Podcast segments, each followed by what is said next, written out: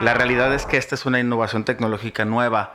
Entonces, paulatinamente, pues el, el proyecto eh, engloba precisamente poder desplegarlo y desarrollarlo en todas las latitudes del planeta donde se requiera energía eh, y que tengan precisamente las cualidades de tener que darle una disposición final al plástico, que es el mundo entero. Las expectativas que tú tengas de tus críos, difumínalas. O sea, olvídate de ese concepto de que como yo fui, vas a ser. No, no, no, no, no. Eh, yo en lo particular he ido de menos a más, he ido tratando de, de nunca eh, frustrar ninguna idea, porque yo vengo de esa, o sea, yo en, mi persona soy una persona que le da mucho valor a la innovación y a las ideas. Entonces, eh, yo sé el sentimiento de querer desarrollar algo y que te falten herramientas.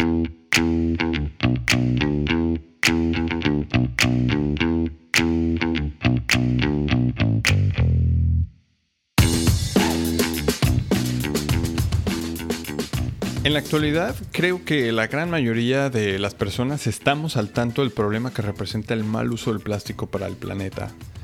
Y aunque en su momento el plástico fue el invento del siglo, es, una realidad que ahora es un problema mundial y es un problema muy grave, especialmente para nuestros mares.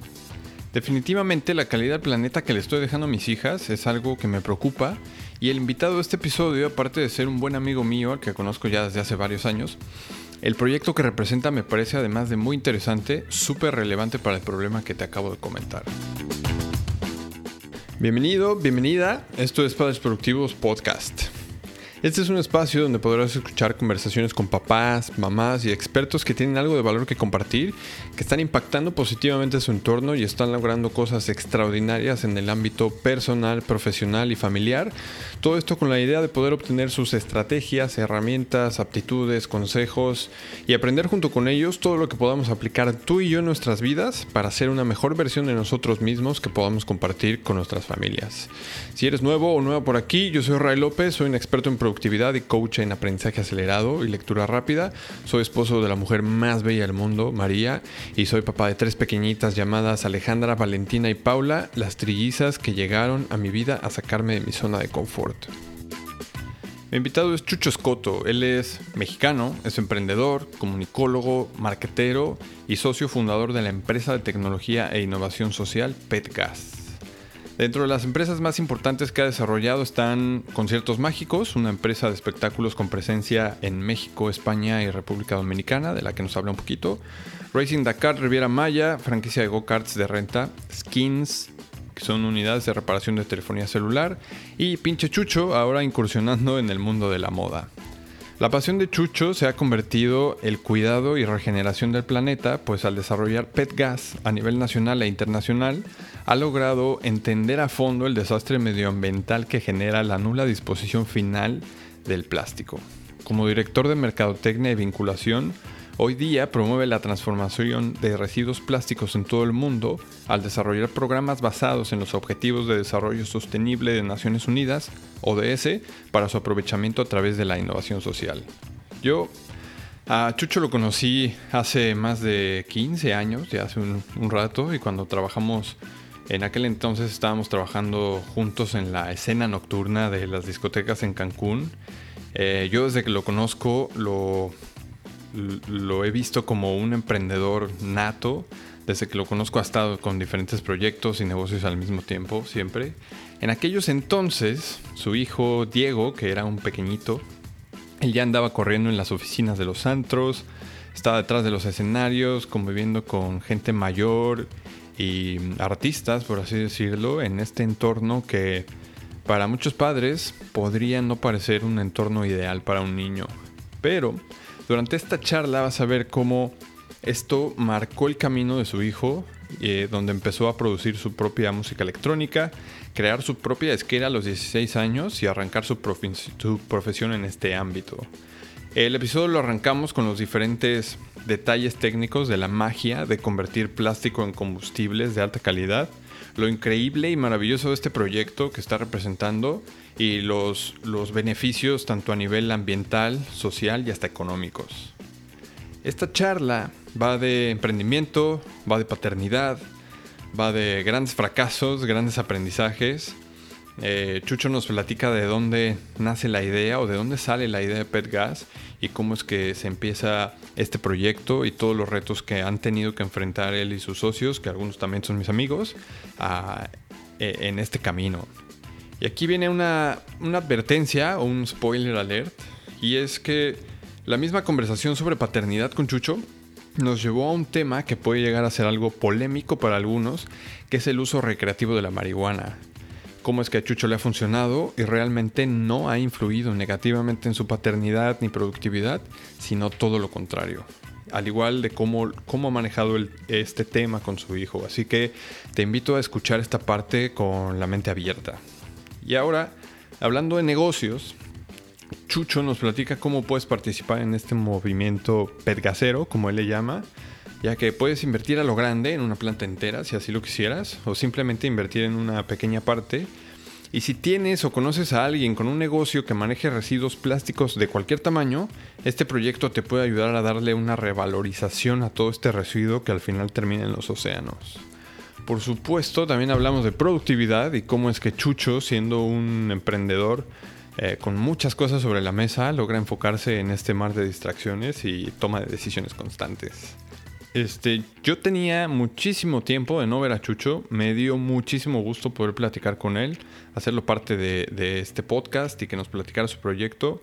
Yo la verdad creo, aparte de haber disfrutado mucho esta entrevista, creo que tiene muchísimo valor por ahí en cuanto a, emprendimiento, en cuanto a paternidad moderna, creo yo. Así que eh, no me queda más que agradecerle al coworking Colabora aquí en Cancún, que siempre nos ha apoyado en este espacio. Eh, ellos tienen oficinas en Cancún, Guadalajara, Ciudad de México. Voy a dejar el enlace ahí en las notas del episodio por si quieres saber más sobre este espacio. Y ahora sí, no se diga más, acompáñame a conocer a Chucho Escoto. Mi querido Chucho, bienvenido a Padres Productivos. Muchas gracias por acompañarnos hoy. La verdad es que para poner un, un poquito en contexto a los que nos están escuchando, hace ratito estábamos hablando y nos conocemos desde hace ya más de 15, casi 17 años. ¿Cuántos años tiene tu hijo? Tiene 18. Tiene 18. Pues yo te conocí cuando todavía no nacía. ¿Te acuerdas? O sea que, o sea que ya tenemos más de 18 años de conocernos. Eh, yo en lo personal te considero, como te, como te decía hace rato, te considero un emprendedor nato. Siempre te he visto, creo que un poco del el concepto se le podría llamar, bueno, no concepto, más bien en, en, este mundo en el que nos movíamos se le podría llamar como biznero, pero yo creo que sí es emprendedor. Y bueno, ¿cómo, cómo estás? Muy bien, muchas gracias por invitarme. Súper, pues en concreto te quise invitar porque el proyecto principal por el que, o del que me gustaría que nos platiques un poco, que es PetGas. Em, me parece súper interesante, me parece que es un impacto positivo ante el entorno y el impacto ambiental y todo eso. Pero me quisiera regresar un poquito antes. Bueno, primero que nada, ¿qué, qué, qué es PetGas? Mira, PetGas es una empresa de innovación tecnológica y social. Es una invención mexicana, es una manera de darle una disposición final a los plásticos de desecho de todas las clases y de todos los tipos de manera simultánea. Y eh, pues es una innovación tecnológica básicamente por la forma en la que lo hacemos. El, proceso es muy viejo, el proceso tendrá 70 años o más. Okay el proceso se llama pirólisis. Pirólisis. Pirólisis, ajá, de pyros, de cambio. Y ese proceso eh, básicamente es la transformación de cualquier objeto de un estado sólido a gas. Ok. Eso es la pirólisis, ¿no? Entonces, nuestros colegas eh, chinos, rusos, gringos, que han desarrollado pirólisis indios eh, durante muchos años, en todos sus procesos siempre tenían que agregar para generar un combustible ligero y que pudieras utilizar en tu vehículo, tenían que agregar una sustancia química que es un catalizador. Ajá. Por lo tanto, ese tipo de proceso se llama pirólisis catalítica. Utilizas un catalizador, le echas algo para que un crudo, o sea, regresaste a través de un proceso de pirólisis eh, en la ausencia de oxígeno, que esa es la principal característica de la pirólisis, es que no hay, no hay presencia de oxígeno. Por lo tanto, no hay combustión, hay pirólisis. Ok, o sea, pasa como internamente. Exactamente, pasa de sólido a gas de manera interna sin la presencia de oxígeno. Esa es la, la principal de las características. Y el- el- la innovación tecnológica tiene que ver con que precisamente eh, PETGAS desarrolla eh, en la manera de hacerlo sin catalizador. Y eso es por un principio de vibración, básicamente. O sea que con un como en palabras como más sencillas lo que hacen es convertir plásticos Sí, de cualquier tipo, me imagino, todos. cualquier tipo de plástico, Absolutamente todos. y los pasan por un proceso para convertirlos en gas. Exacto. Y luego en, en un estado gaseoso, en lugar de eh, condensarlos a un crudo para luego ponerle un catalizador y hacerle un combustible ligero, Ajá. lo condensamos de manera simultánea por vibración. Un combustible ligero sería como la gasolina. Gasolina, gasolina y diésel, básicamente, dependiendo la cadena de carbonos. Sí. Entonces, el plástico contiene carbonos. Los eh, volvemos gas y luego los condensamos en los diferentes hidrocarburos combustibles que eh, desarrolla eh, PETGAS, los cuales son gasolina, diésel, parafina, queroseno y gas. ¿El queroseno para qué? El queroseno es la base del jet fuel, del gasavión. Se hace un craqueo térmico y de ahí se, hace el, el jet fuel. Ok. O, Pues me surgen, me surgen varias preguntas que un poco técnicas y es como, pues, ¿de dónde obtienen todo el plástico? Bueno, eh, partiendo de la, digamos, parte industrial, pues existen miles de vertederos de basura en todo el mundo con nula disposición final. O sea, eh, lo que le llamamos nosotros eh, eh, basurero es tan solo un lugar en donde echamos a- ahí, porque nadie, nadie se da cuenta que está ahí, eh, nuestros residuos y no le damos ninguna valorización final. Y eso pasa en todo el planeta. O sea, son muy pocos los, los países del mundo que hacen waste to energy o que dan algún aprovechamiento final a sus residuos.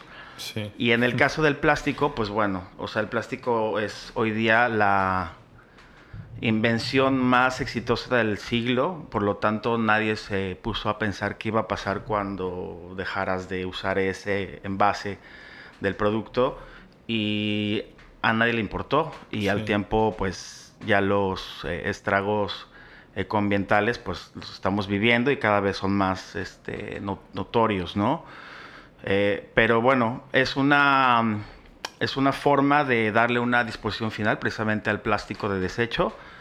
Y no tan solo al plástico de desecho, eh, digamos, de productos, sino ahora con COVID. Ajá. Todos los residuos de COVID también son pirolizables. El polipropileno está presente en, el- las, los cubrebocas, eh, la- el- el- las mascarillas son de PET, eh, los botes de gel todos son de PET y de Claro. PVC y de eh, low, low density de polietilén. O sea, son muchas diferentes clases de plásticos. En realidad hay siete diferentes triángulos. Esa es una parte de, eh, que, que, que PETGAS pretende precisamente impulsar, que entiendas que el triangulito tiene adentro un número y eso dice qué tipo de plástico es. Sí. El único que tiene un valor en el mercado hoy día es el PET, el 1 Ujú. pero no existe ninguna revalorización de ninguno de los demás. O sea, nadie te dice, yo te compro todos los em, botes de desodorante, o yo te compro todos los de cloro, o yo te compro todos los cepillos de dientes, o yo te compro... O sea, no existe una revalorización de ninguna otra clase de plástico más que del PET. Y eso es... O sea, eso es muy fuerte, porque imagínate todos los días todo el plástico que se genera para generar esa economía lineal con la que ahorita estamos, que se queda todo ahí. O sea, jamás se ha hecho un proceso de reciclaje, por ejemplo, de una bolsa de alguna fritura, por no decir. Sí, no. No existe. yo en lo personal ahora eh, tengo, justamente hace unos meses pasamos por un periodo de huracanes aquí en Cancún y tuvimos el problema de la basura. Dejó de pasar la basura unas, unas semanas y fue una locura, había moscas en todos lados, a pesar de que afortunadamente vivo en una zona bien, entre comillas, podría decir, si tengo la fortuna de vivir en una zona tranquila y un residencial. Aún así, el tema de la basura fue un tema y a partir de ahí me di cuenta que yo en mi casa, pues con las tres niñas, más aparte una niñera, más aparte una persona que nos ayuda, más aparte mamá, papá, o sea, teníamos, teníamos mucha basura. Y, y aunque separamos, separábamos inorgánica y orgánica, nunca hicimos una separación más allá de eso. Y a, raíz del huracán empezamos a separar ya todo, a separar como más conscientemente y de plástico sacamos un montón de cosas. la empresa que pasa, bueno, más bien es un grupo de personas que pasa a recolectar todo lo que tenemos, no se llevan cierto, solamente se llevan PET. No se llevan otro tipo de plásticos, que al final, pues, donde, como no tengo dónde llevarlos, algunos lo que estoy haciendo son ecoladrillos, que estoy parto todo con tijeras y los, los sí, los, los, comprimo dentro de una, de una botella PET de 2 litros y cabe bastante. El, ese simple hecho a mí me ha reducido muchísima basura, pero saber que yo puedo o que hay un espacio donde se pueda destinar toda esa basura que al final se utiliza con... Más bien tiene un final feliz. Sí. Porque al final no estamos utilizando más petróleo ni más... Exactamente pues hay un vortex que se genera a partir de justo ahora el compromiso de muchos países de manera unilateral, sin absolutamente ninguna presión más que evaluar el comportamiento del cambio climático, a dejar de utilizar al tiempo, por lo menos anunciar, y algunos ya dejarlo de hacer de manera paulatina, combustibles fósiles. La realidad es que esta es una innovación tecnológica nueva, entonces paulatinamente, pues el, el proyecto eh, engloba precisamente poder desplegarlo y desarrollarlo en todas las latitudes del planeta donde se requiera energía eh, y que tengan precisamente las cualidades de tener que darle una disposición final al plástico, que es el mundo entero. Sí, sí, sí, sí. bueno, y ya en, en cuanto a el proyecto, ¿cómo, ¿Cómo nace? Bueno, PetGas nace en un momento bien padre. Yo creo que toda la lo que le llamamos vida, ese, ese, ese eterno presente, en ese momento me dio la oportunidad de experimentar cosas que me hicieron precisamente vibrar y sincronizar con las personas que estaban allá afuera igual que yo buscando la manera de que esto sucediera. Eh, como tú sabes, yo tengo muchos años haciendo muchas otras cosas diferentes a oil and gas y a temas de ecología, que son básicamente eh, emprendimientos, ¿no? Dentro de los que hay, pues, de todo. Este, sí, sí, sí. Por, por mencionar aquí, bueno, para los que son nuevos por aquí y tal vez los que ya, ya me conocen, yo por ahí ya he platicado la historia, que trabajé mucho tiempo en discotecas, que ahí fue donde nos, donde nos conocimos, pero además tú después empezaste a, organizar eventos grandes, masivos, yo creo de los más grandes por aquí en, en Cancún, eh, bueno, en la Riviera, luego una, una empresa de venta de boletos, Sí, nos armamos una especie de Ticketmaster regional. Teníamos, sí, hicimos los mejores shows en, el mejor momento de la carrera de grandes artistas como David Guetta, Tiesto, Wisin y Yandel en su Sí, momento, sí, sí. artista del año MTV. Y muchos otros grandes shows en Ciudad de México. Hicimos Hombres G, hicimos eh, Tears for Fears, hicimos en Dominicana varias cosas. Y luego me fui a España. Ajá. Y en España hicimos un festival. Y en ese festival hicimos, pues, es un primo de Tomorrowland. Está hecho precisamente por la misma grupo de gente que todos están entre Holanda y Bélgica y tienen Ajá. sus empresas. Y de hecho esta empresa ahora vende más tickets que SFX, que es la dueña de Tomorrowland, es Ok. Sparty. Y bueno, hago, hacemos un festival de dos días en el circuito de Fórmula 1 de Montmeló en Barcelona. estás haciendo eso. Ese fue hace cuatro años. Bueno, era un poco complicado, ¿no? Ajá. Pero todo, todo lo que has hecho realmente no tenía nada que ver. No, más que ese particular festival, Ajá. que ese es el, el- el- a lo que, te- lo que quería compartir, en donde tuvimos un éxito rotundo, pero en taquilla tuvimos un déficit de 2.5 millones de euros.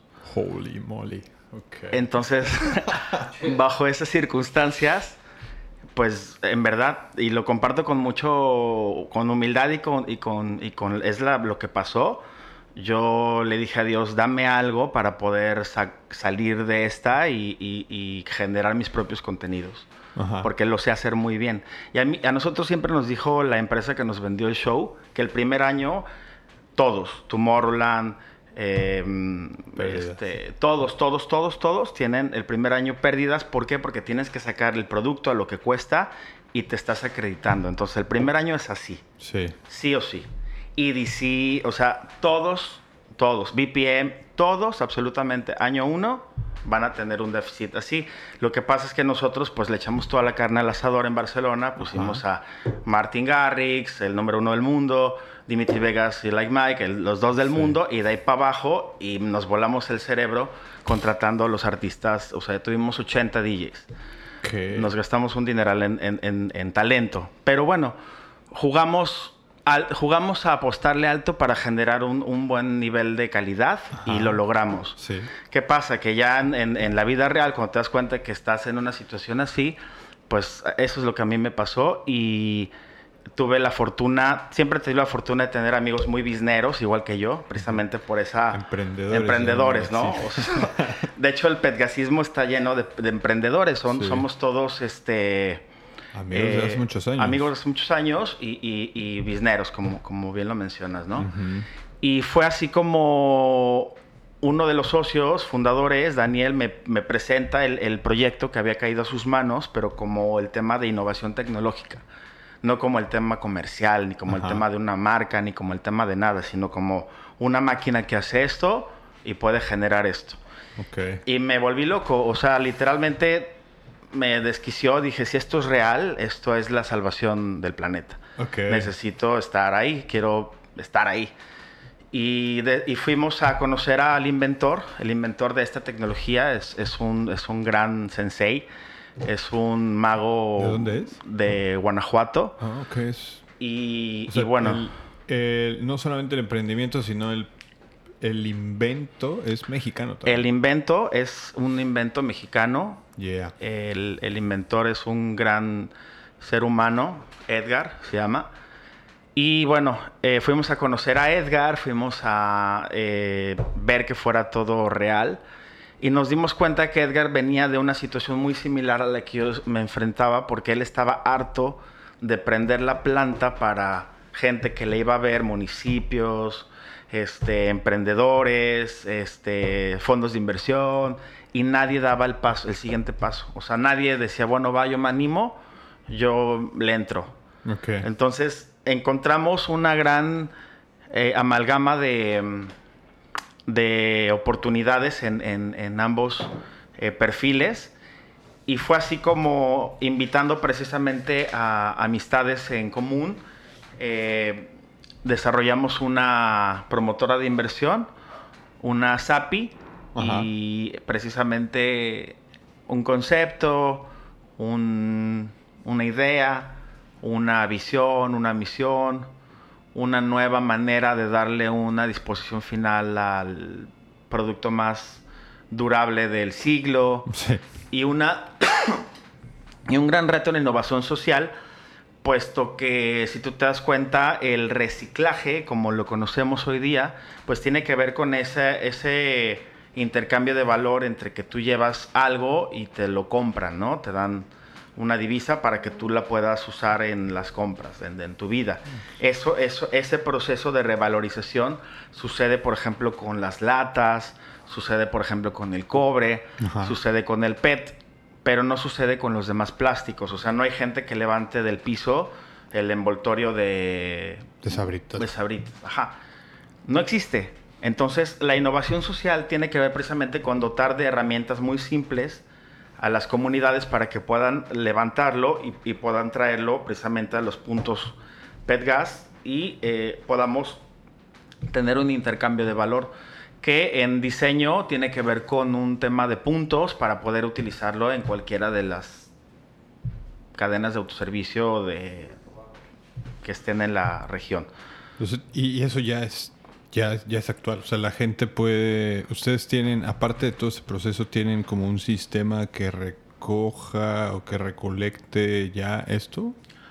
Vamos a generar precisamente eh, vínculos de responsabilidad extendida con algunas empresas que dentro de su misma operatividad pues tienen grandes eh, flujos de plástico. Un en, aeropuerto, en los hoteles, exacto y que evidentemente ellos eh, son conscientes de que el hecho de que lo dispongan al basurero es tanto como mandarlo a que se quede por los siglos de los siglos en, el, en, la tierra.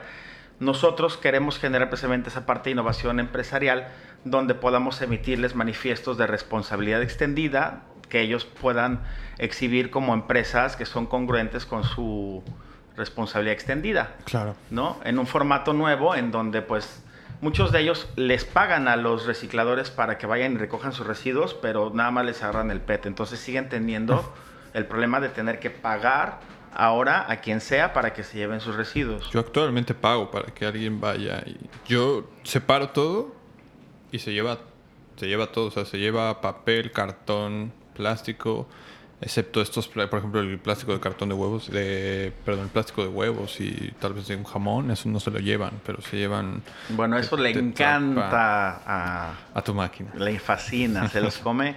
Eso y el unicel, no sabes cómo los disfruta. El unicel. El unicel. Súper, que... La verdad es que, bueno, lo primero que me viene a la mente es gracias. gracias por seguir ahí en, en eso. Eh, ¿qué, ¿Qué sigue? O sea, ¿qué sigue para, para PetGas? Pues bueno, eh, hemos pasado por varios procesos largos que tienen que ver precisamente con los temas de innovación legal, ¿no? Eh, actualmente acaban de salir varias eh, modificaciones a la Ley General de Residuos Sólidos Urbanos, en donde ya se ve a la basura como una fuente de energía en general y ya se están tratando de generar y de gestar estas eh, revalorizaciones, pero con un, con un tema precisamente de mitigación de contaminación ambiental, porque es, es, es desastroso en términos de huella de carbono lo que hace, por ejemplo, que tú dejes un, un plástico a, la intemperie. El plástico no se biodegrada, no hay ningún proceso en la vida que degrade de manera natural un polímero, no existe. Entonces, el concepto de biodegradación, de bioplásticos y todo eso está generando aún más contaminación porque la gente cree que se van a bio... No, no, no. El tema es que el plástico se fotodegrada por, con, la, con el impacto del sol y se va descarapelando y se hace chiquito y es muy peligroso en estado chiquito, porque eso es lo que mata la vida marina. Eso es lo que está haciendo el desastre en el mar. Entonces, no, no, todavía no hemos podido medir lo que esto va a reducir en términos de huella de carbono. Lo, va, va, a pasar y bueno, tiene que ver precisamente con el número de toneladas que vayamos a pirolizar de manera continua. En el proyecto que justamente ahora vamos a eh, arrancar en, aquí en, Cancún, tenemos una planta de 6 toneladas diarias que ya no van a llegar al mar. ¿no? Entonces, eso viene para PetGas a nivel local. Y a nivel nacional y mundial, pues hay muchas eh, personas que han estado precisamente siguiéndonos de cerca el paso para ver en qué momento brincaban junto con nosotros, ¿no? Que evidentemente hemos invitado, que ya hemos hecho... ¿Son como, como qué? ¿Como franquicias? Pues fíjate que como el tema es de mucha innovación, o sea, parte de la visión que tenemos es precisamente siempre operar y darle mantenimiento a las plantas. Entonces vamos en un esquema más bien como de joint venture, okay. en donde eh, encontramos las condiciones de medioambientales para precisamente poner una planta eh, en términos de que existe el plástico suficiente para, para, el tamaño de planta que vamos a querer. Filtrar precisamente que las habilidades de esa persona, de ese emprendedor, sean las correctas, ¿no? Claro. Y de ahí en fuera vincular y, empezar a hacer este, unidades de negocio que precisamente podamos, eh, con las que podamos eh, todos juntos eh, darnos cuenta de, los beneficios medioambientales, sociales y sobre todo, eh, bueno, ecológicos de, lo que esto representa. Y en términos de innovación social, pues también queremos medir el hecho de que si ya la gente tiene, digamos, chamba de manera inmediata con una bolsa pedgasera, al tiempo el índice de delincuencia y varias otras pues permean. Una persona que se dedica a recolectar eh, plástico y que vaya y se haga una lana. eso, es, tal cual. Ya que no tengas necesidad de, de, robar, que no tengas necesidad de, de, meterte una casa y exponer tu vida. Y la, o sea, que, que, que haya esa conciencia, nueva conciencia social de una revalorización de un producto que está presente en la vida de todos y lo puedes llevar al punto PetGas y por medio de una situación de puntos puedas tener este acceso a muchas cosas. Sí. ¿No? Está súper, porque además, o sea, aparte de ese intercambio en el que tú puedes entregar cierta cantidad. Ah, bueno, una pregunta, como cuánto plástico se necesita para generar un litro de gasolina, por ejemplo. Ok. El, el porcentual de producción simultánea de PET gas es 48% de gasolina por cada kilo de plástico. Con lo cual, con un kilo de plástico hacemos 480 mililitros de gasolina sin metales pesados, sin azufre y eh, de 102 octanos. O sea, como una super premium. Ok. y, y, en el proceso de pirólisis,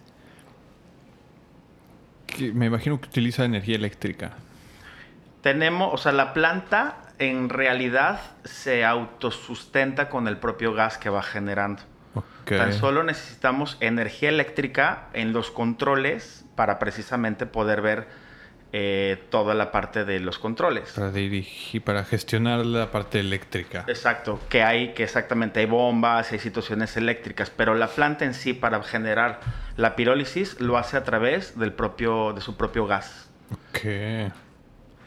Una maravilla. Una maravilla. Sí, sí, sí, sí, sí. Increíble, porque, bueno, lo, lo que decía, que además de de este intercambio en el que tú o una persona que tal vez se dedique a eso reciba dinero por eso, eh, tal vez puede ser también la parte de motivar a las casas de poder empezar a separar, que además de todo el impacto, bueno, reducir el impacto negativo en el, en el ambiente, se pueden en, en, España, por ejemplo, la gente tiende a reciclar bastante y la gente sabe que el contenedor de vidrio se va al vidrio, el de plástico y este aquí estaría genial que se pudiera hacer eso y si al final sabes que tal vez a que a una casa no le den efectivo, pero un sistema de puntos con un, una página en línea donde puedes cambiarlo, puedes cambiar tus puntos por botes más pro para poder separar tu basura o plantas,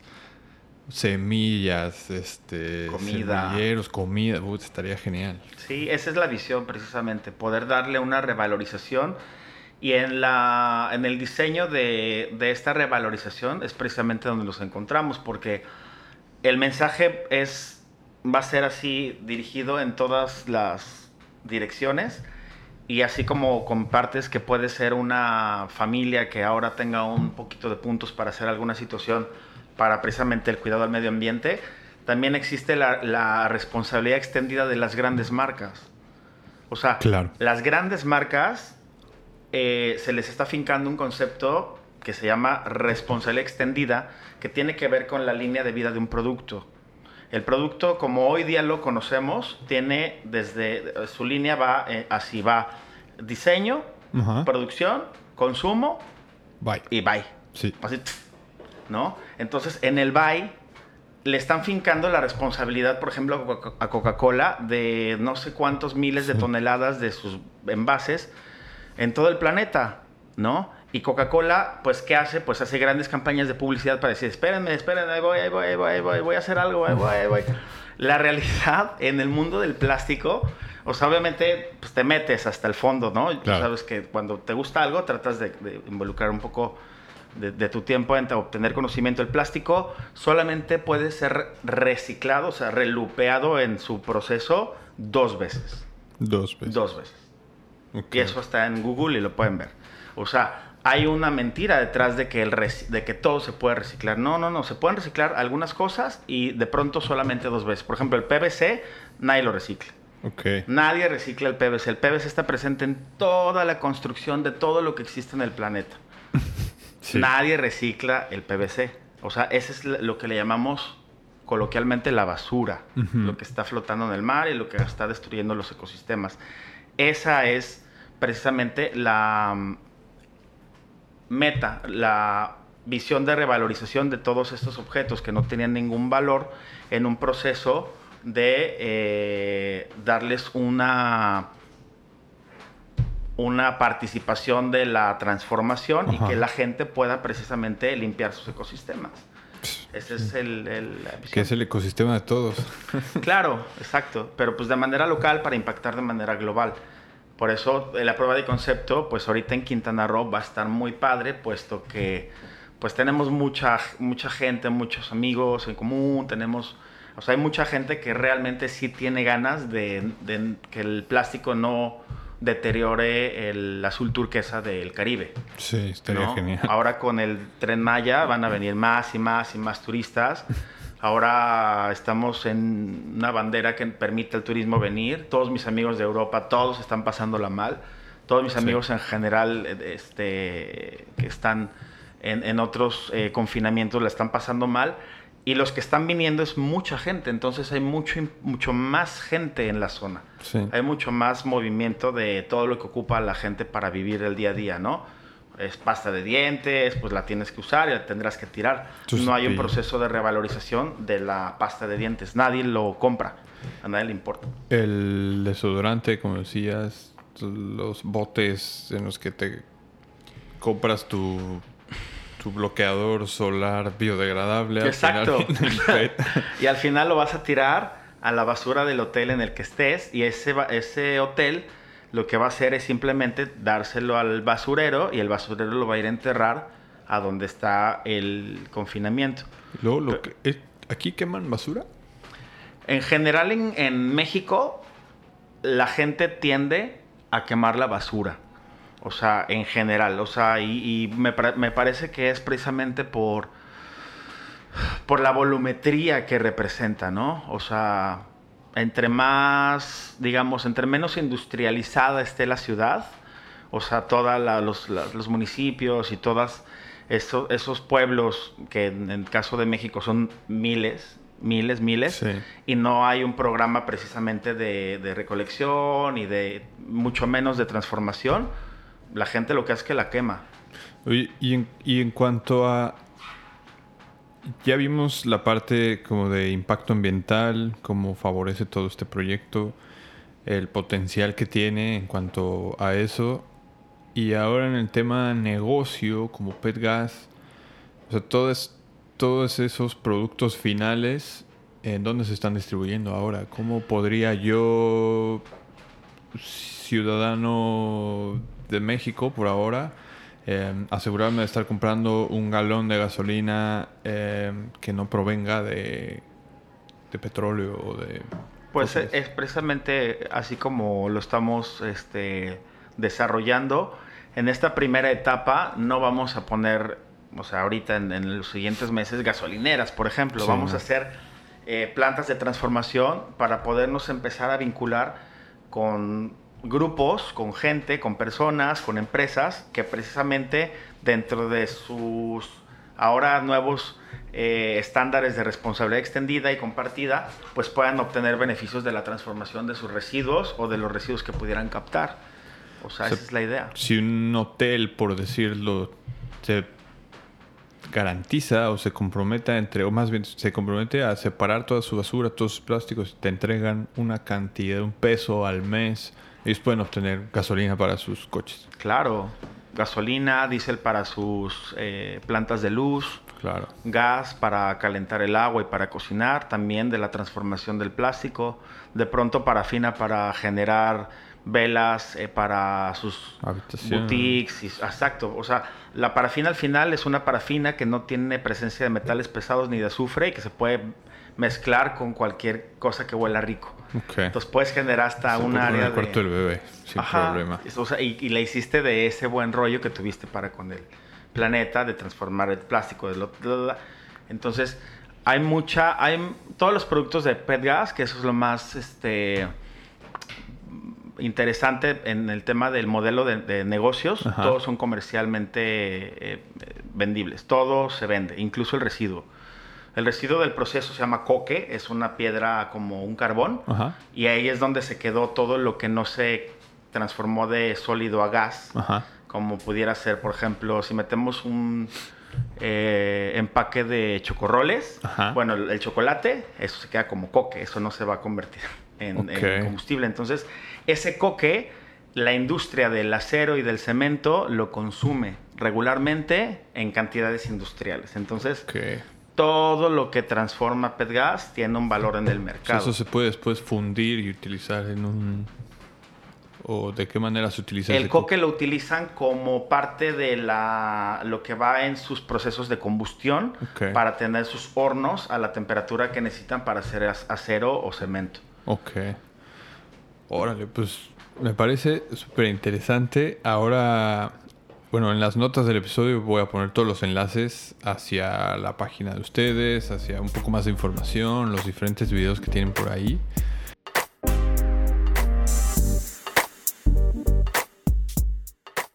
Tengo algo que compartirte. Te prometo que en menos de un minuto regresamos con el episodio.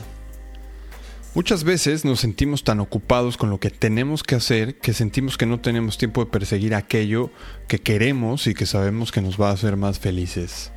Si estás escuchando este podcast, lo más seguro es que te interese saber cómo ser un mejor papá o mejor mamá y aprender a ser más productivo. Por esto mismo, preparé una guía rápida de productividad para padres ocupados. El objetivo de esta guía es compartirte un set de herramientas y estrategias concretas para que puedas recuperar unas horas a la semana y dedicarlas a eso que tanto quieres y has dejado de lado, llámese tu familia, tu proyecto o tu bienestar. En esta guía te comparto una sencilla pero poderosa fórmula para lograr enfocar tu atención y lograr más en menos tiempo y así poder, poder liberar hasta 3 horas en tu día y poderlas dedicar a aquello que más quieras. Lo único que tienes que hacer es ir a padresproductivos.com diagonal guía, seguir las instrucciones y las recibirás directamente en tu correo. Recuerda padresproductivos.com diagonal guía sin acento. Eso es todo lo que quería compartirte, así que estamos de regreso con el episodio.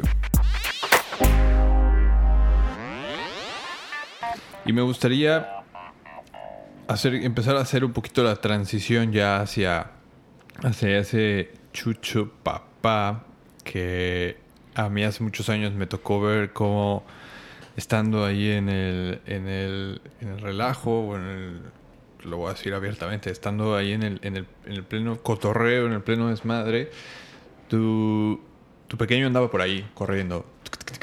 En aquel, en aquel entonces, divertido. en aquel entonces estabas todavía, todavía estabas casado o juntado, no recuerdo bien el Sí, estatus. eh, sí, juntado, pero sí, digamos que estaba en familia, ¿no? Sí, claro. sí, sí, sí. Y una de las cosas que, que yo he visto es que al final tú mantienes una buena relación. Siempre vi que tuviste una buena relación con la mamá de... Tu pequeño se llama... Diego. Diego, cierto, cierto. Siempre has mantenido una buena relación con, con la mamá de Diego. Con Pilar. Y yo ahora veo eh, que, que Diego ya es, ya es un joven. Sí. Pequeño. y dentro de todo esto que nos acabas de platicar, siempre te ha gustado, siempre nos ha gustado la música electrónica. Y yo creo que él lo, lo mamó desde chiquito. Sí. Y este, platícanos un poquito qué, qué está haciendo Diego ahora. Pues precisamente sí, todo, todo lo que comentas, eh, Dieguis desde muy temprana edad, Dieguis, porque ese, es- ese Sí, es, sí. el- es su nombre artístico. Diego es su nombre, pero el, Dieguis. eh, Dieguis, con doble I, Dieguise.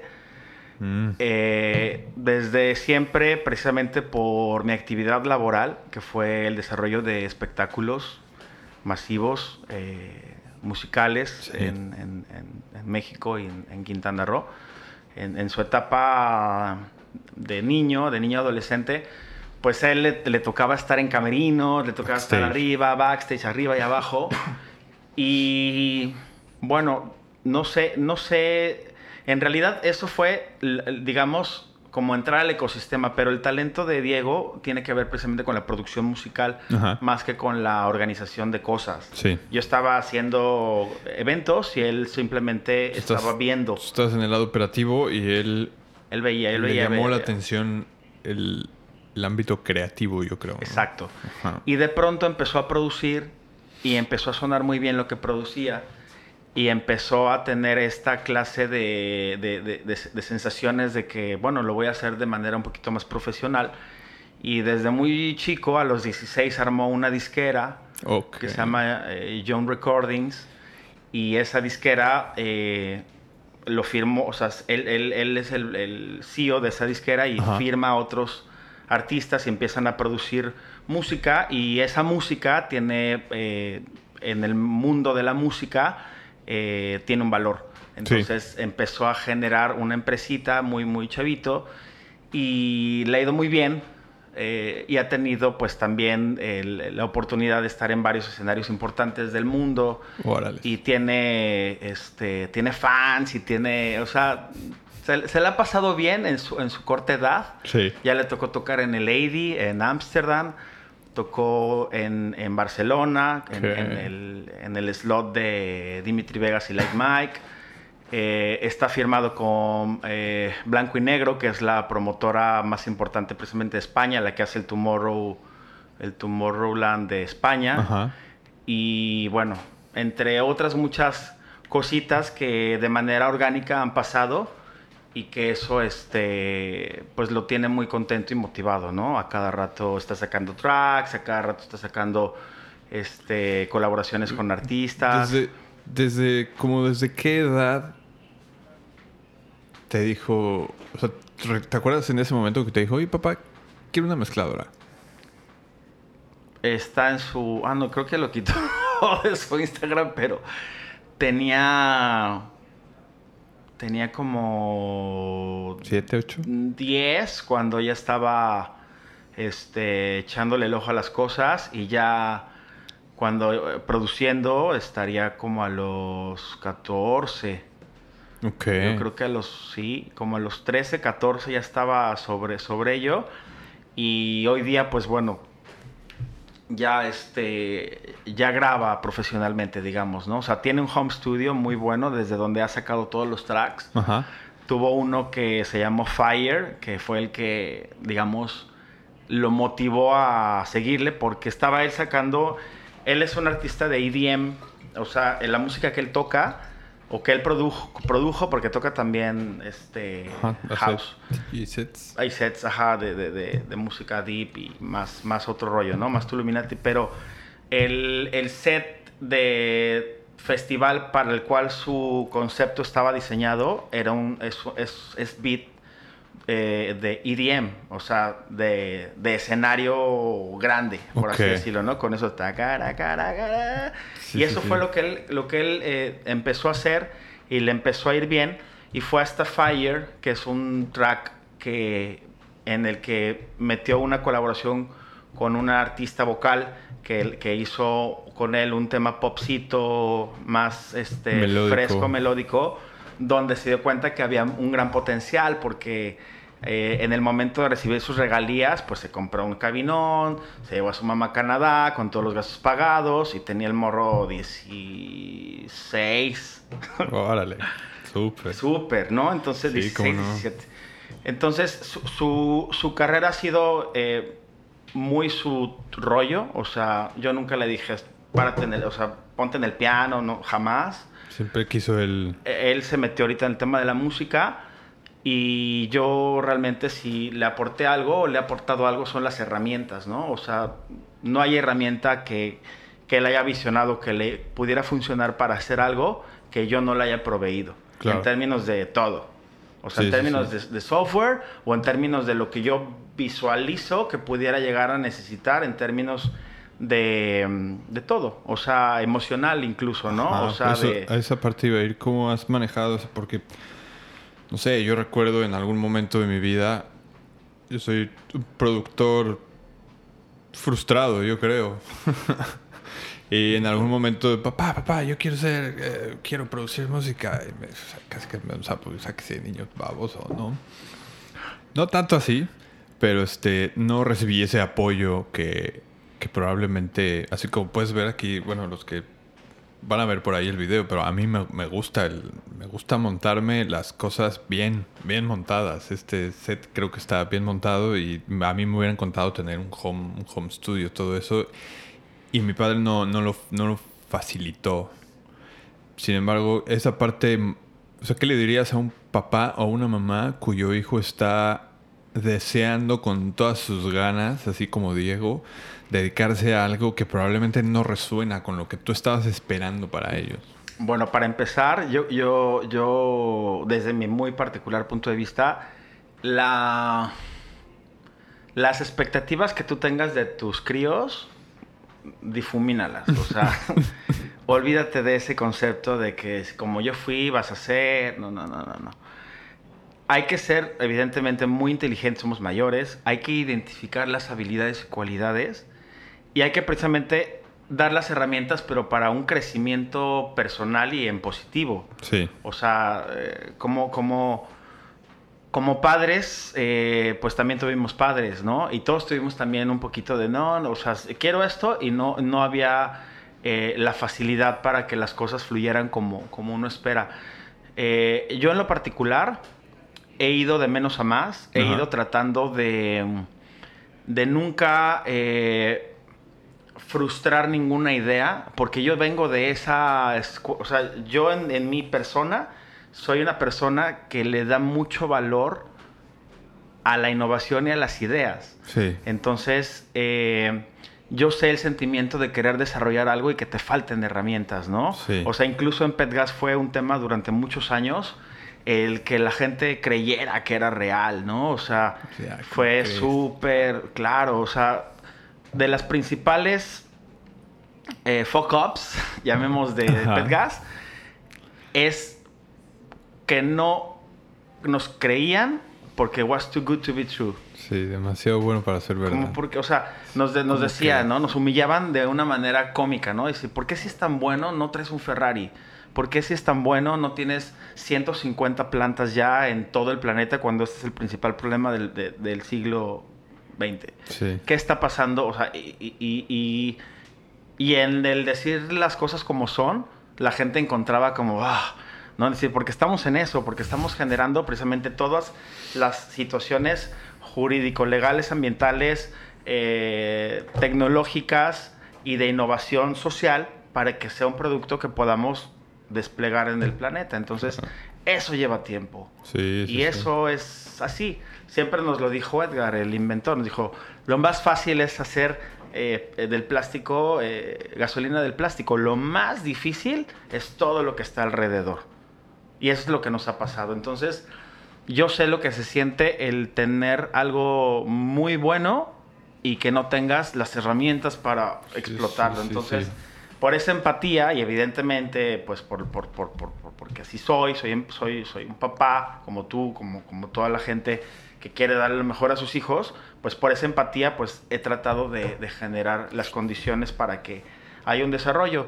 Porque el desarrollo y las capacidades y las ideas de cada persona, cada individuo que tendrá un, hijo y un papá, son diferentes y están permeadas por la gran cantidad de, cosas que están sucediendo en nuestro alrededor. Sí. O sea, son muchas cosas. Entonces, eh, lo mejor es eh, dar, dar siempre esa, ese soporte y tratar de estar eh, presente en, en- en los momentos en los que esas herramientas generen eh, cosas y, y- y- y sea realmente una experiencia positiva, ¿no? O sea, si tienes un hijo pintor, pues de pronto le dejas pintura y cuando haga un buen cuadro, pues bueno, que, que- que- que esté, que se sienta que, Sí. que fue una complicidad el que ese cuadro estuviera ahí, ¿no? Porque le diste valor al talento y nada más diste las herramientas. Y te hablo de algo tan sencillo como un pincel y un poco de pintura.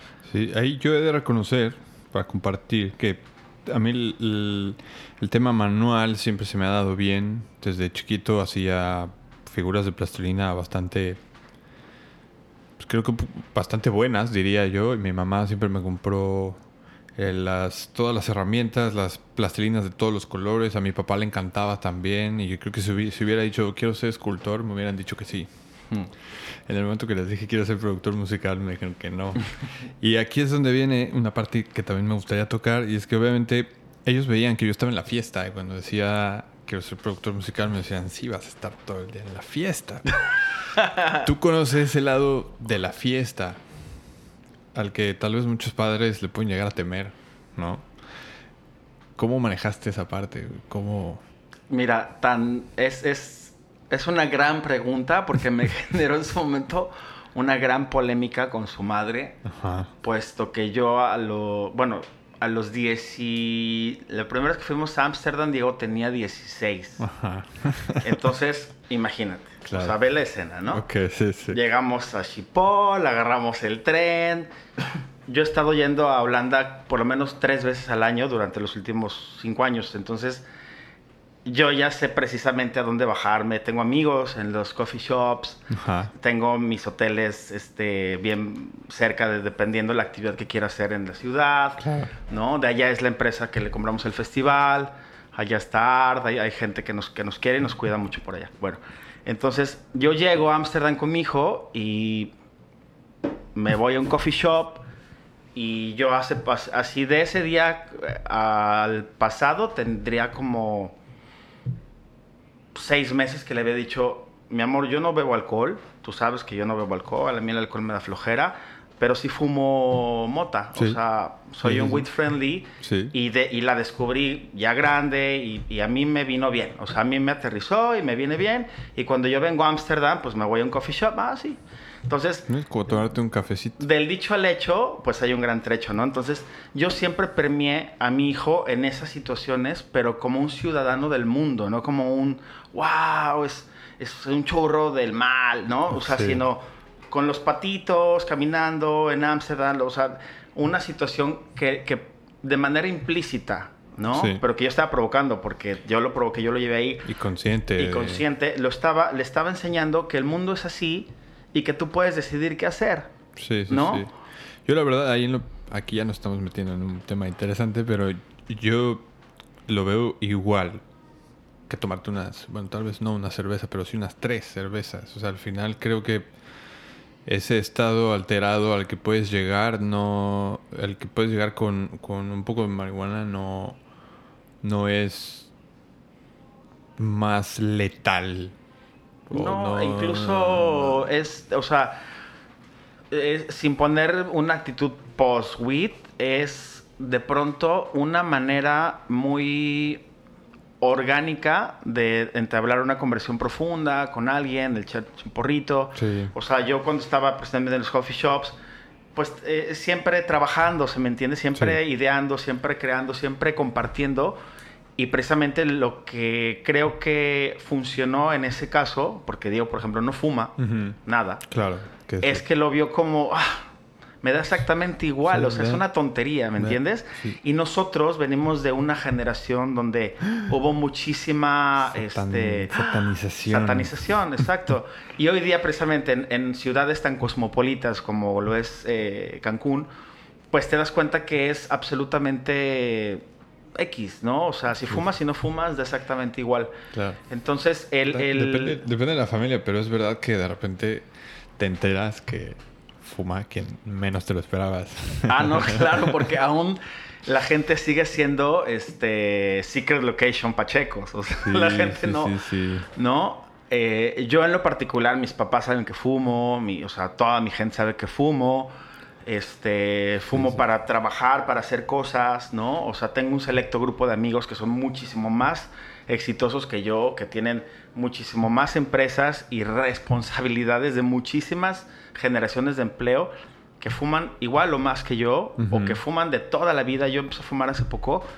Y al final, eh, pues a cada quien le pega diferente y cada quien hace con su cola un papalote, ¿no? o sea, lo importante es que seas una persona productiva. Es, eso es lo importante. En mi caso, a mí me da para crear. Que sepas informarte y que sepas y si pues aquí nos escuchan muchos papás y muchas mamás principalmente y que si bueno, aquí habrá muchas, muchas opiniones, ¿no? Pero pues sí, informarte y creo que es mucho, a mí mi madre siempre me dijo, si vas a hacer algo, hazlo aquí. Tal vez no le hice mucho caso porque yo sabía, no, no tenía esa apertura como la que yo creo que tú tienes con Diego, ¿no? Y que Diego tiene contigo, es diferente. Pero yo creo que sí es mucho mejor hacerlo en casa y que lo experimente en casa. Y lo más, lo más seguro es que, o sea, al final, como una cerveza, habrá casas en las que una cerveza es innombrable y hay otras en las que tomarte una cerveza con tu papá a los 16 años es lo más normal. Correcto. Y bueno, para no clavarnos tanto, tanto por ahí, que eso me podría dar como para un episodio más completo, que más largo. Papás with friendly. no, no, y tal, sabes que también está súper interesante que, digo, Diego no fuma, pero tengo amigos que tienen hijos de la edad de Diego que sus hijos sí fuman, ¿no? Y que están empezando a tener esta interactividad de dónde está el grinder, papá, ¿no? Y, y, ¿sabes qué? Y estos amigos lo ven como evolución. Dicen, no, hombre, se quitaron como 10 años de borrachera de encima y están súper bien en la escuela, y están súper deportistas, y son súper chavitos bien, ¿sí me entiendes? Sí. Pero tiene que ver con ese cosmopolismo que le dieron, porque pues, estoy hablando de chavitos que también vivieron un poquito eh, el mundo. Entonces, eh, es una situación que es como dices, de, de, de, gran eh, polémica y debate, pero acá a quien le funciona diferente, ¿no? Sí, y estar en paz. O sea, a mí me funciona así, a ti de frente, todo, todo, todo bien. Uy, haciendo ya un poco haciendo la transición ahora sí hacia la parte de preguntas un poquito más concretas en cuanto a paternidad, que ya, ya vamos aterrizando por ahí. Em, me gustaría preguntar, ¿cuántos años tienes ahora? 41. 41. ¿Qué le dirías a tu yo de 18 años? Así, puedes regresar en el tiempo, eh, tienes la opción de meterte en una máquina y abres la puerta de tu closet y te encuentras a ti así despertándote el día que cumples 18 años asegurándonos que no estás en una fiesta, ¿no? Como Back to the Future, así llego a mis 18. ¿Qué le diría a mí mismo de, los 18? Confía en ti mismo. Confía en ti mismo. Cada, cada persona tiene una historia, todos tenemos sueños, metas y miedos, pero yo creo que lo más, más, más importante para que no te, te des un golpe de pecho a los 80 años y digas, ¿qué hice con mi vida? Es precisamente identificar las cosas que consideras que son importantes para ti e ir por ellas. Sí, O sea, confianza, confianza, confianza. Y precisamente en esa, en, ese, en esa confianza, pues vas a adquirir experiencia y vas a adquirir todo lo que te toca por vivir. Y eso es lo que te va a llevar a ser la persona que en algún momento vas a llegar a ser. Y eso es, e, eso es la vida, ¿no? Y... Yo, hace poco estaba leyendo que la experiencia te da la confianza. No la confianza te da experiencia. Eso es así. claro, cuando ya pasaste por algo y ya sabes o visualizas cómo pudiera darse una situación en similares condiciones, pues ya vas con un poquito de precauciones o vas con una previsualización de los escenarios que te pueden pasar a partir de esa experiencia que se parece a algo que ya viviste, ¿no? Sin ponerle un prejuicio o un paradigma. Pero esa experiencia, esa, esa clase de, de, de, momentos que te van eh, creando, que te van curtiendo, son precisamente los que te dan la confianza, ¿no? Para ser la persona que eres el día de hoy. Entonces, para adquirir esa confianza, pues tuviste que tener mucha experiencia. Y toda esa experiencia solamente es accionando. O sea, no, no tienes experiencia Viendo un video de YouTube. Viendo un video de YouTube, ajá. O sea, la experiencia es prueba y error. Mete las manos. Mete las manos, quémate, te gustó, no te gustó, cómo te llevaste con estos grupos, que te relacionaste a partir de esa experiencia. Y hasta que te quedes contento con una versión donde te, estés, estés, cómodo y tengas esas ganas de experimentar cosas nuevas, que eso es lo más bonito de la vida, ¿no? De tener esa capacidad de vivir cosas nuevas pero bajo una esencia que se formó de manera orgánica, de decantó, que es el cúmulo de tus experiencias, eso es la que siempre, así tengas 41, se va a seguir acomodando. Claro. otra, otra preguntilla. ¿Cuál ha sido la lección más relevante que has aprendido de o con tu hijo? Wow, la seguridad en casa. Una, una vez eh, se metió un ladrón a robar a casa de mis papás, estábamos eh, Diego y yo, y bajó él a hacerse un sándwich y, me, y sube y me dice, oye, hay una persona ahí como que se quiere brincar. Y me bajo con él y el tipo ya se había brincado y estaba enfrente de la puerta. Entonces, cuando nos dimos cuenta que estaba enfrente, el tipo empujó la puerta, la tiró y empezamos a forcejear, iba, iba a robar. o sea, luego nos enteramos que era un ladrón que en algún momento se metió a una casa donde lo agarraron y sigue este, en la cárcel. Entonces, eh, y nos acordamos porque tenía algo muy particular, ¿no? En su, en su cara. Bueno, entra, empezamos a forcejear, empezamos a... Eh, agarra Diego, me quita el celular y la cartera, lo mueve, y en algún momento se echa para atrás Diego y al tipo le da con el puño en la cabeza. Si tú ves los nudillos de, Diego, o sea, no tiene nada que ver con los míos. O sea, los golpes de, él, o sea, su estructura ósea son de un adulto. Entonces le dio tan duro en la cabeza que lo noqueó. El tipo se fue para atrás, se salió, se brincó y se fue a la mierda. o sea, como si le hubiera puesto un sillazo así. Eh, y fue un momento muy emotivo porque literalmente nos jugamos la vida. O sea, el tipo traía una cangurera, no sabemos si traía una pistola. Yo le agarraba la cangurera buscándole un fierro como para inhabilitarlo. no lo logré. O sea, si ha traído una pistola, la saca y nos vale ahí y ahí estamos. Pero precisamente por ese acto de valor del Diegues que se prendió y mocos le pegó. y estaba como en esa etapa de descubrir su fuerza. Yo me acuerdo porque me pegaba, decía, mira, pa, pum y me daba así días antes y yo, yo me veía y traía el, brazo reventado, diciendo, no mames, qué peligroso es un morro con esta fuerza, ¿no? Yo en mi cabeza. Sí, sí, sí. Y, viene, y viene de, de, Sí, se le prende la tele y... Sí, entonces dije, no, no, no, qué peligroso, qué bueno que es cool el Diego, ¿no? Y este momento fue muy padre porque nos pusimos en riesgo, nos salvamos los dos y luego me di cuenta que, que, que, que mi hijo, a pesar de su corta edad, podía ser el que podía salvarme, ¿no? O sea, la metáfora, ¿no? ¿Cómo es posible que yo, siendo el mayor, que estaba buscando cuidarlo, haya sido cuidado por, por, por él? Entonces, fue yo creo que uno de los momentos más, más interesantes de... Bueno, súper, ¿no? Pues gracias por de supervivencia. Hoy, em, completa la siguiente frase para mí. Me siento super papá cuando... Estoy en armonía con las inquietudes de mi hijo. Ok, súper. Y, ahora, bueno, ¿cómo, qué inquietudes, por ejemplo? Me viene la... Pues mira, por ejemplo, ahorita trae... ventanearlo, ¿no? Claro, no, no, no. Ahorita va a entrar a la, universidad y trae la onda como de profesionalizar todo lo que está pasando en su vida. ¿Me ¿Entiendes? O sea eh, todo lo hizo de manera empírica. O sea, hizo una disquera de manera empírica.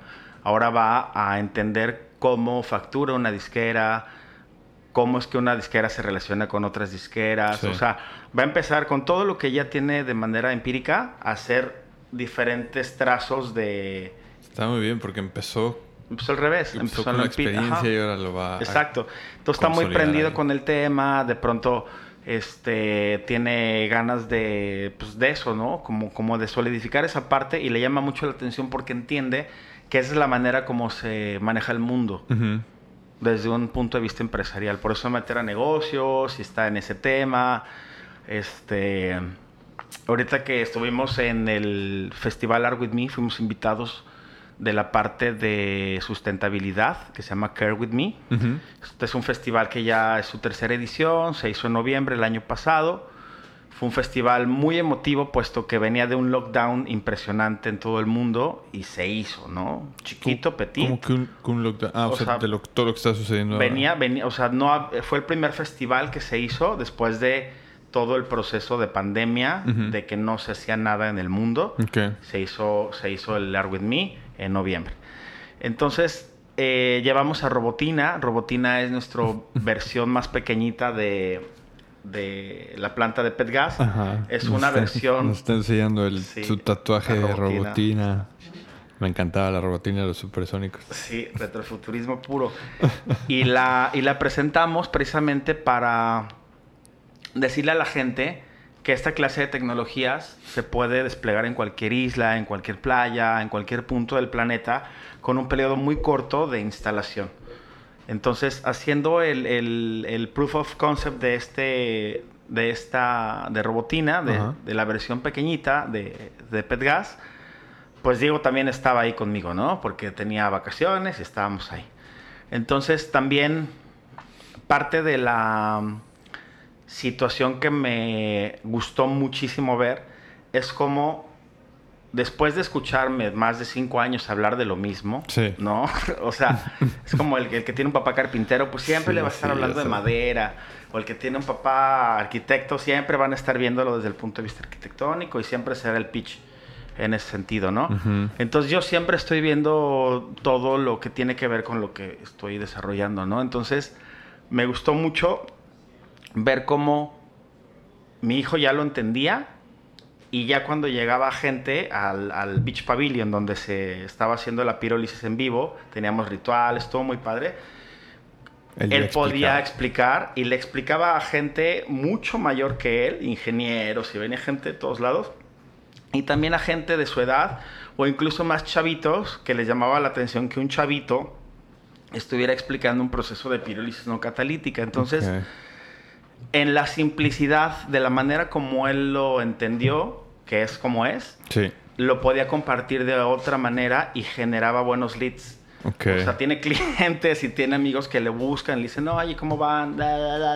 Entonces, de pronto ya tenemos un ejecutivito que está dándole seguimiento a varios temas comerciales y que nos pasa contactos porque también maneja un par de cositas en redes, entonces por ahí llega alguna con alguna que otra este, información importante, tanto de temas de quiero una planta como de tengo un problema medioambiental complicado, y también se convierte en un embudo, en un filtro, y lo está viviendo y le está gustando. Entonces es súper bonito porque de manera sintrópica eh, se envolvió y ahora lo, lo, comparte pues con mucha soltura, ¿no? Está bien. Oye, y, ahora que estás tocando ese tema, eh, ¿dónde, o sea, ¿para qué te puede contactar la gente que tal vez habrá quien diga, oye, yo, yo quisiera saber, o sea, no sé, ¿quién, quién, para quién es Petgas ahora mismo? ¿Para qué podemos contactarte, digamos? Mira, el modelo de, de, Petgas siempre ha sido democracia, o sea, siempre ha tenido esa connotación precisamente porque el, problema de la contaminación plástica es de todos y todos deberíamos de solucionarlo. Sí. Entonces, yo soy un facilitador, digamos, porque tenemos una herramienta que puede hacer algo con ello y tiene una, un beneficio por, varios lados.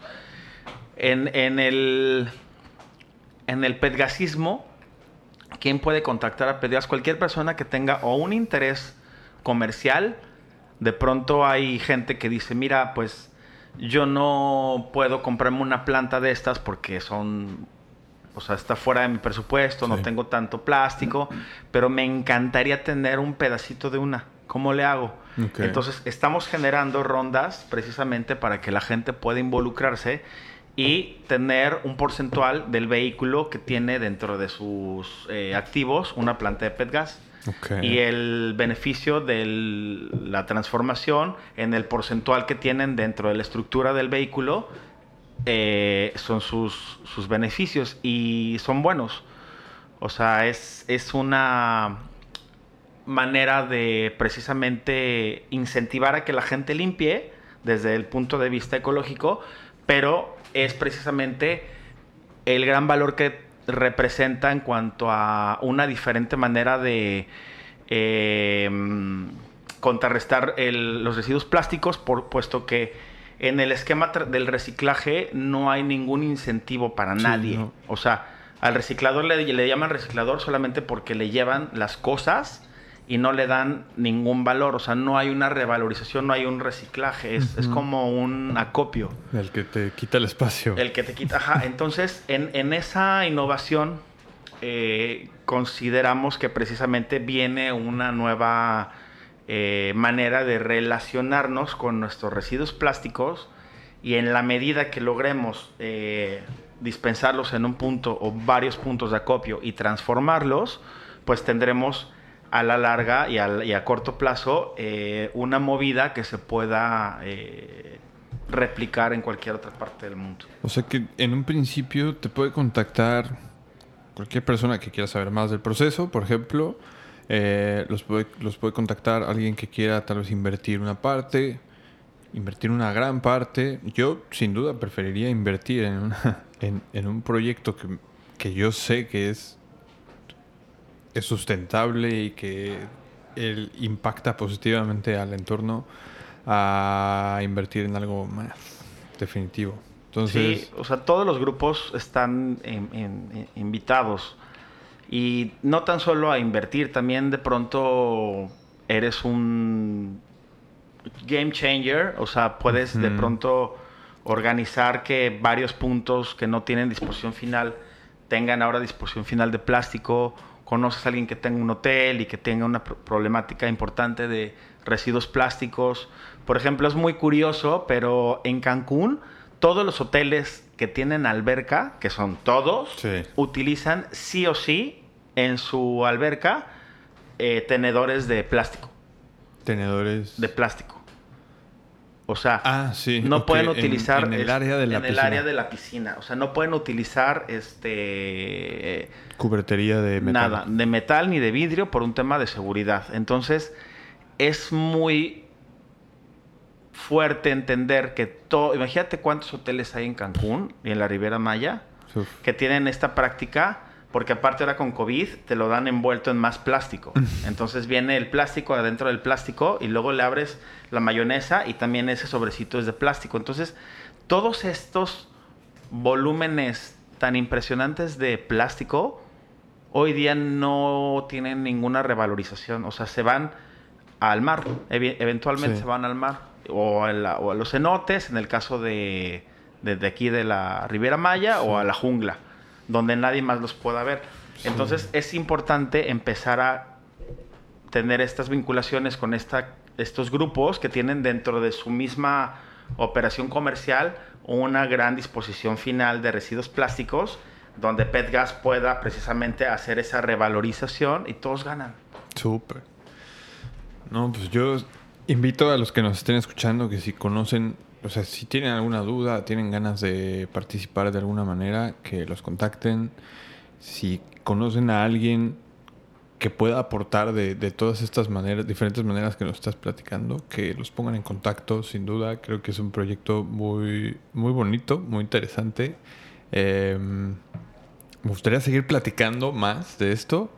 Pero yo invitaría, voy a asegurarme de poner enlaces hacia la página de ustedes, los datos de contacto, incluso los tuyos, pero si hubiera por ahí algún papá o mamá que quisiera hacerte alguna pregunta alternativa a todo lo que estuvimos hablando. Este, la verdad es que, pues, muchas gracias. No, gracias, por el tiempo, por, platicarnos. Em, en cuanto a, aquí somos padres productivos. A mí el tema de productividad me encanta. ¿Qué te ayuda a mantenerte enfocado? Aparte de la hierba. sí, en términos de, enfoque y de motivación, que yo creo que son, son dos cosas que se dicen fácil, pero es difícil. Es difícil. o sea, estar enfocado es, para una persona entrepreneur, es muy complicado. O sea, te, te llueven temas todo el tiempo y todos parecen tener un final feliz. Sí. Y en todos tienes que dedicar un poco de tiempo, ¿no?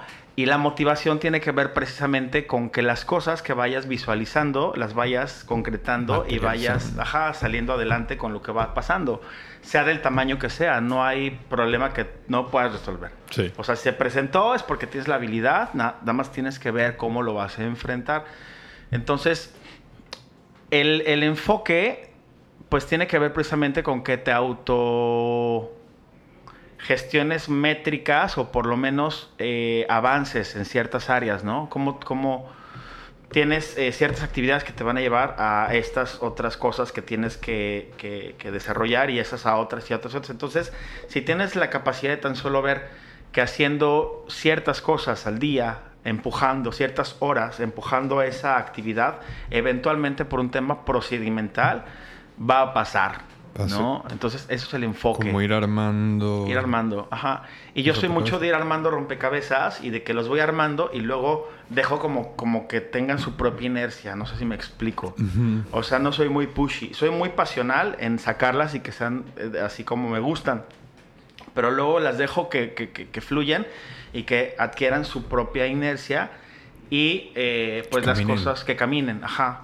Que caminen y, y de alguna manera pues eh, tratar de profesionalizarlas, ¿no? Porque eh, esa es una de las cosas, ¿no? La productividad y la profesionalización tiene que ver con hacerlas bien para que tú tengas, como mencionaba hace rato fuera de micrófonos, el Ujú. tiempo para disfrutar de los tuyos. Sí. ¿no? Para poder ir a la playa, para poder hacer cualquier cosa. Yo Sí. vivo en Tulum y yo cuando me siento más motivado me paro a las 6, 7 de la mañana y me voy a, a- a- la playa y me doy un chapuzón increíble eh, y, y- y me, y me salgo y digo, Wow. wow, o sea, eh, me siento muy bien, ¿me, me entiendes? Sí, y de ahí fluye mi día y empiezo a conectar con todos los, ajá, con todos los pendientes y siempre va a haber causa en alguien por algún pendiente y yo voy en una energía donde lo puedo nivelar y lo puedo sacar y así voy sorteando mi día en enfoque, le doy un ratito a las cosas, pero lo que me trae motivado es precisamente ver y medir el avance de alguna manera que va teniendo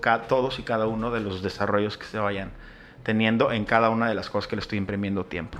Súper. Súper. Pues, pues bueno, una vez más, muchas gracias por tu tiempo, por, por abrirte, platicarnos todo esto. Gracias por, junto con todo tu equipo, seguirte dedicando a esto. Em, y ahora sí puedo pasar a la pregunta final que le hago a todos los invitados. Y es, si la gente se pudiera quedar con un solo mensaje o idea sobre este episodio y llevárselo con ellos el resto de su vida, ¿cuál te gustaría que fuera? Te la, te la repito. Sí. Si la gente se pudiera quedar con un solo mensaje o idea sobre este episodio y llevárselo con ellos el resto de su vida, ¿cuál te gustaría que fuera? En una palabra, ¿Mm? En un- que se lleven una idea una idea. sobre todo lo que acabamos de hablar aquí y se van a llevar esa idea con ellos el resto de su vida, ¿cuál te gustaría que fuera? Mira, me la tatué. Está aquí y es esta. Fluye. Fluye. No, no importa el tamaño del problema que tengas enfrente o no importa el problema de la bendición o el- el- el- más bien las alegrías de esa bendición, no va a ser para siempre. Fluye. Ok. avanza, no te estanques, no te- o sea, fluye, fluye. En esa simple palabra, cuando realmente la- entiendes la connotación y, y la ves como, como esa situación de no, no de no de desapégate y deja ver, no, no, no, como que deja que las cosas tomen su propia energía y su propio rumbo. Tú ya le imprimiste tu energía y viene con energía de todos lados, fluye y vas a ver cómo todo sucede por decantación. Entonces me ha funcionado en absolutamente todas las áreas de mi vida y esa sería la lo que quisiera compartir con, contigo y con tus fans.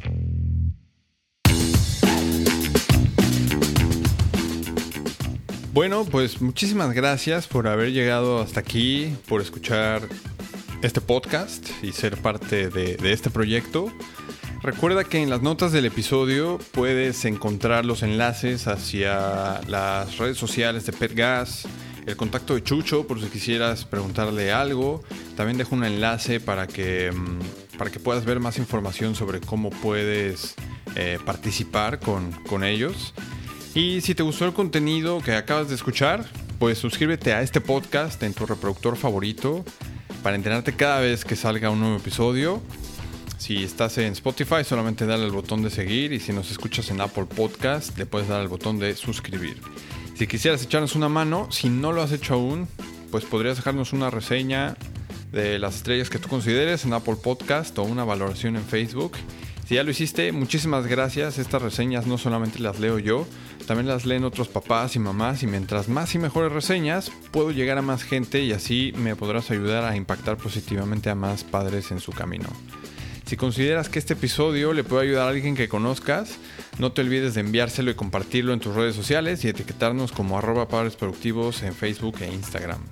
Si conoces a alguien que pueda ser un invitado que pueda aportar valor a este, a este show, por favor no dudes en ponerlo en contacto conmigo, ya sea en cualquiera de nuestras redes sociales o directamente al correo hola. Y por último, te recuerdo que puedes llevarte la guía de productividad para papás ocupados que preparé, en la que te comparto una sencilla pero poderosa fórmula para poder liberar hasta 3 horas en tu día, las mismas horas que podrás dedicársela a aquello que más quieras. Lo único que tienes que hacer es ir a padresproductivos.com, diagonal guía, así sin acento, seguir las instrucciones y las recibirás directamente en tu correo. Ahora sí, eso es todo por ahora. Yo soy Ray López, soy un aprendiz en el arte de fluir. Nos vemos en el próximo episodio. Gracias por escucharnos. Adiós.